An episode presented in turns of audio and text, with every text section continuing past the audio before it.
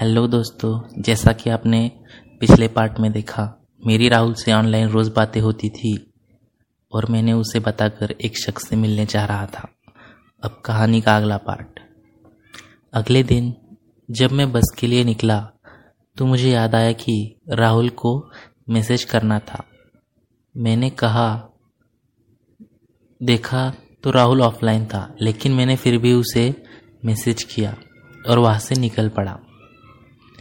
मैं हर 20 मिनट बाद राहुल को टेक्स्ट और लोकेशन भेजता था। अब बस स्टैंड पर पहुँच गया था। मैंने जब एड्रेस भेजा तो राहुल ने कहा, यहाँ मैंने तो मैंने कहा, क्यों? क्या हुआ? तो उसने कहा, यहाँ मेरा बॉयफ्रेंड रहता है। मैंने उसे कहा कहीं उसे तो नहीं उसने तो नहीं बुलाया ना? और हम मन में हंसने लगा। तो उसने कहा, नहीं, वो ऐसा नहीं कर सकता। वो क्लास में है। उसने अभी कॉल किया था। मैंने ओके कहा। तभी एक इंसान मेरे पास आया और उसने कहा, प्रेम हो क्या तुम? मैंने कहा हाँ। तो उसने बताया कि उसी ने मुझे मिलने के लिए बुलाया था।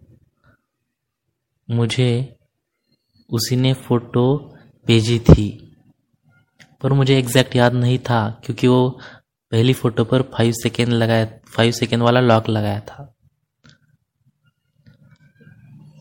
तो मैंने कहा, क्योंकि वो इंसान भी अच्छा दिखता था, वो अपने मोबाइल ऑन कर रहा था, तभी मैंने उसकी पिक ली और राहुल को भेजी। राहुल ने कहा नाइस एंजॉय दोस्तों, वो मुझे काफ़ी प्यारी बातें कर रहा था।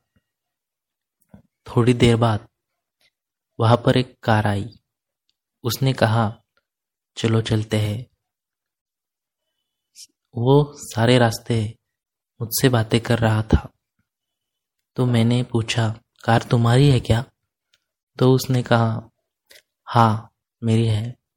मैंने मन में ही मन में सोचा, वाह, कितना अमीर है। अब हम वहाँ पहुँच गए थे, उस बिल्डिंग के पास। आसपास कोई घर नहीं था और बिल्डिंग भी पूरी की पूरी खाली थी। शायद वो एरिया शहर के बाहर था। मैंने फ़ोटो खींचा और लोकेशन के साथ राहुल को भेज दिया। तो उस इंसान ने कहा, अरे, फ़ोटो मत खींचो।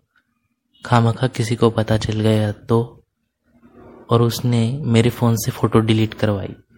लेकिन मैंने तो पहले ही राहुल को वो फ़ोटो और लोकेशन भेज दी थी। जब मैं तीसरी मंजिल पर गया तो देखा सभी जगह शांतता थी। सारे आसपास वाले कमरे लॉक थे। मैंने उससे पूछा तो उसने कहा, अभी किराएदार नहीं आए, कोई और नहीं आया। एक रूम के आगे पहुँचे तो उसने दरवाज़ा खोला तो अंदर फ़ैन और लाइट चालू ही थी। मैंने सोचा, शायद भूल गया होगा। मैंने उससे जाते ही कहा अच्छा है रूम। पता नहीं क्यों, पर मैं वहाँ उससे कहा कि मुझे बाथरूम जाना है। मुझे कुछ अलग लग रहा था। उसने कहा, जाओ। मैं जैसे ही बाथरूम में गया तो थोड़ी देर बाद मुझे बाहर से तीन और लोगों की आवाज़ आ रही थी।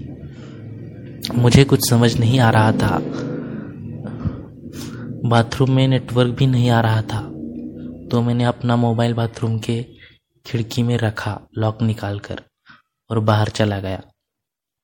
मैं जैसे ही बाहर गया तो वहाँ वो इंसान और तीन और लोग वहाँ पर बैठे हुए थे। मैंने उससे पूछा, ये कौन है? वो मेरे पास आया और मुझे एक थप्पड़ लगाया और कहने लगा, चुप साले, और मुझे एक कोने में बिठा दिया।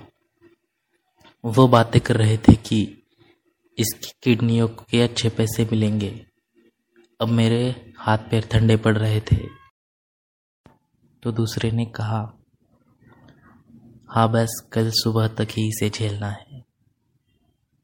तभी तीसरे ने कहा, अरे भाई, ये तो बिल्कुल लड़कियों की तरह चिकना है।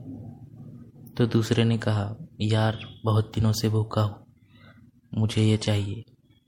तो बाकी लोग बोलने लगे, हम भी तो भूखे हैं। और अगले कुछ ही पलों में वो सभी मुझ पर टूट पड़े और मेरे साथ वो करने लगे, जो मैंने कभी नहीं किया था। मैं उन लोगों से भीख मांग रहा था। हाथ जोड़ रहा था, लेकिन कोई नहीं माना और मुझे काटते रहे। मुझमें अब जान नहीं बची थी, मैं वही बेहोश हो गया। जब मुझे होश आया तो खिड़की के बाहर अंधेरा हो गया था। कहीं बाहर, वो सभी लोग कहीं बाहर जा रहे थे। मैंने बेहोशी का नाटक किया। उन्होंने मेरे हाथ पैर पहले ही बाँध रखे थे। जैसे ही वहाँ से, वो लोग जैसे ही वहाँ से गए, मैं सरकते सरकते बाथरूम की तरफ़ गया और जैसे तैसे करके अपने हाथ बांधे हुए छोड़ने की कोशिश की, लेकिन फिर भी नहीं हो पाया। फिर भी मैंने जैसे तैसे अपना बाथरूम के ऊपर रखा हुआ फ़ोन नीचे लाया और राहुल को जैसे तैसे कॉल किया। मैं इससे पहले कि राहुल को कुछ पता था, मेरे फ़ोन की बैटरी ख़त्म हो गई थी। मुझे बहुत प्यास लग रही थी। मैं बाथरूम से बाहर आया, पानी पे पीने के लिए गया, तभी मैं किसी चीज़ से टकरा गया और नीचे